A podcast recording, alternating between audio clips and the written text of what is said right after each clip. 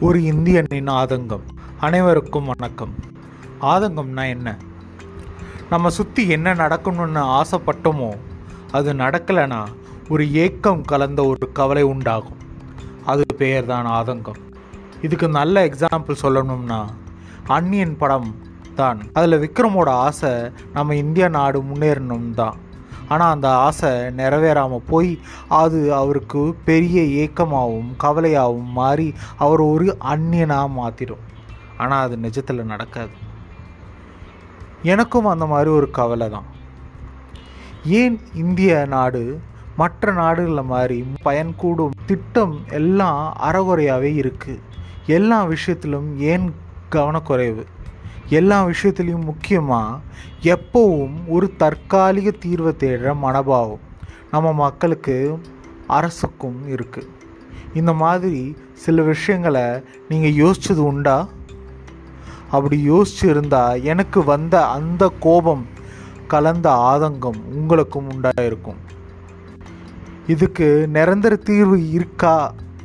அப்படின்னு கேட்டால் ஆமாம் இருக்குது ஸ்கில் டெவலப்மெண்ட் அதாவது திறனை வளர்க்குறது தான் அப்போது இப்போ முக்கால்வாசி இந்திய மக்களுக்கு திறன் இல்லையா? அப்படின்னு கேட்டால் ஆமாங்க இல்லை. ஹியூமன் டெவலப்மெண்ட் ரிப்போர்ட் ரெண்டாயிரத்தி இருபது படி அஞ்சில் ஒரு பங்கு மக்களுக்கு மட்டும்தான் திறன் சார்ந்த வேலைகள் செய்கிறாங்க ரொம்ப எல்லாம் அடித்தட்டு மக்களை போய் ஆராய வேணாம். கார்ப்பரேட் கம்பெனிக்கிட்ட அதிகமாக காசு வாங்குகிற கூட்டத்தையே முதல்ல பார்ப்போம்.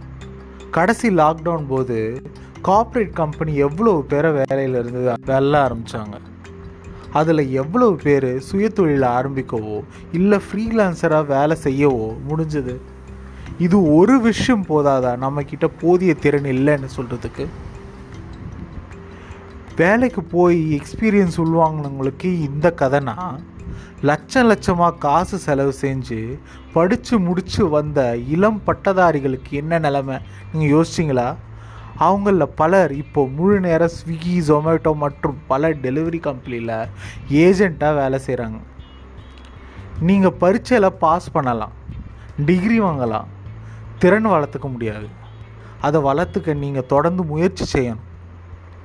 படித்தவனுக்கே இந்த கதினா படிக்காமல் இருக்கும் கீழ்த்தட்டு மக்களோட கதியை நினச்சி பாருங்கள் அவங்களுக்கு யார் வழிகாட்டுவா?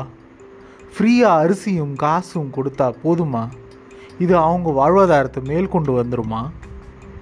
எப்படி ஒரு பொருள் விற்கும் நிறுவனம் அவனோட பொருளை மீண்டும் மீண்டும் வாங்க அதோட செயல்படும் வருஷத்தை குறைச்சி கொடுக்குறானோ? அதுபோல் நம்மளை ஆளுகிற கிரௌ கவர்மெண்ட் நம்ம எல்லாரையும் மீண்டும் மீண்டும் அவங்கள நா முன்னேற முடியல. ஏன் பல நல்ல ஃப்ரீயாக கிஃப்டை கொடுத்து தள்ளுறாங்க. அதில் இருக்கிற ஹைலைட் என்னென்னா கொடுக்குற கிஃப்ட் எல்லாமே நம்ம வரியிலேருந்து வர்றது. இதுக்கு பேர் தான் நம்ம காசுலேயே நம்மளே சூனிய வச்சுக்கிறது. நம்ம கவர்மெண்ட் நினச்சிருந்தா நல்ல திறன் வளர்க்கும் சென்டரா எல்லா இடத்துலையும் திறக்க முடியும். ஏற்கனவே இருக்கிற சென்டர் போல் சும்மா ஒப்புக்கு சப்பானியை வைக்காமல் ஒரு நல்ல பொருளாதார வளர்ச்சி கொடுக்கும் திட்டமாக மாற்றிருக்க முடியும். உண்மை என்னன்னா அது நடக்காது. ஒரு நிரந்தர ஆட்சியில் அவங்க இருக்கனா நமக்கு ஒரு நிரந்தர தீர்வை கொடுக்காம இருக்கிறது தான் வழி. என் ஆதங்கத்துக்கு இதுவும் ஒரு காரணம். இன்னும் பல விஷயங்கள் நம்ம சுற்றி நடக்குது. அதை பற்றி அடுத்த வாரம் பார்ப்போம்.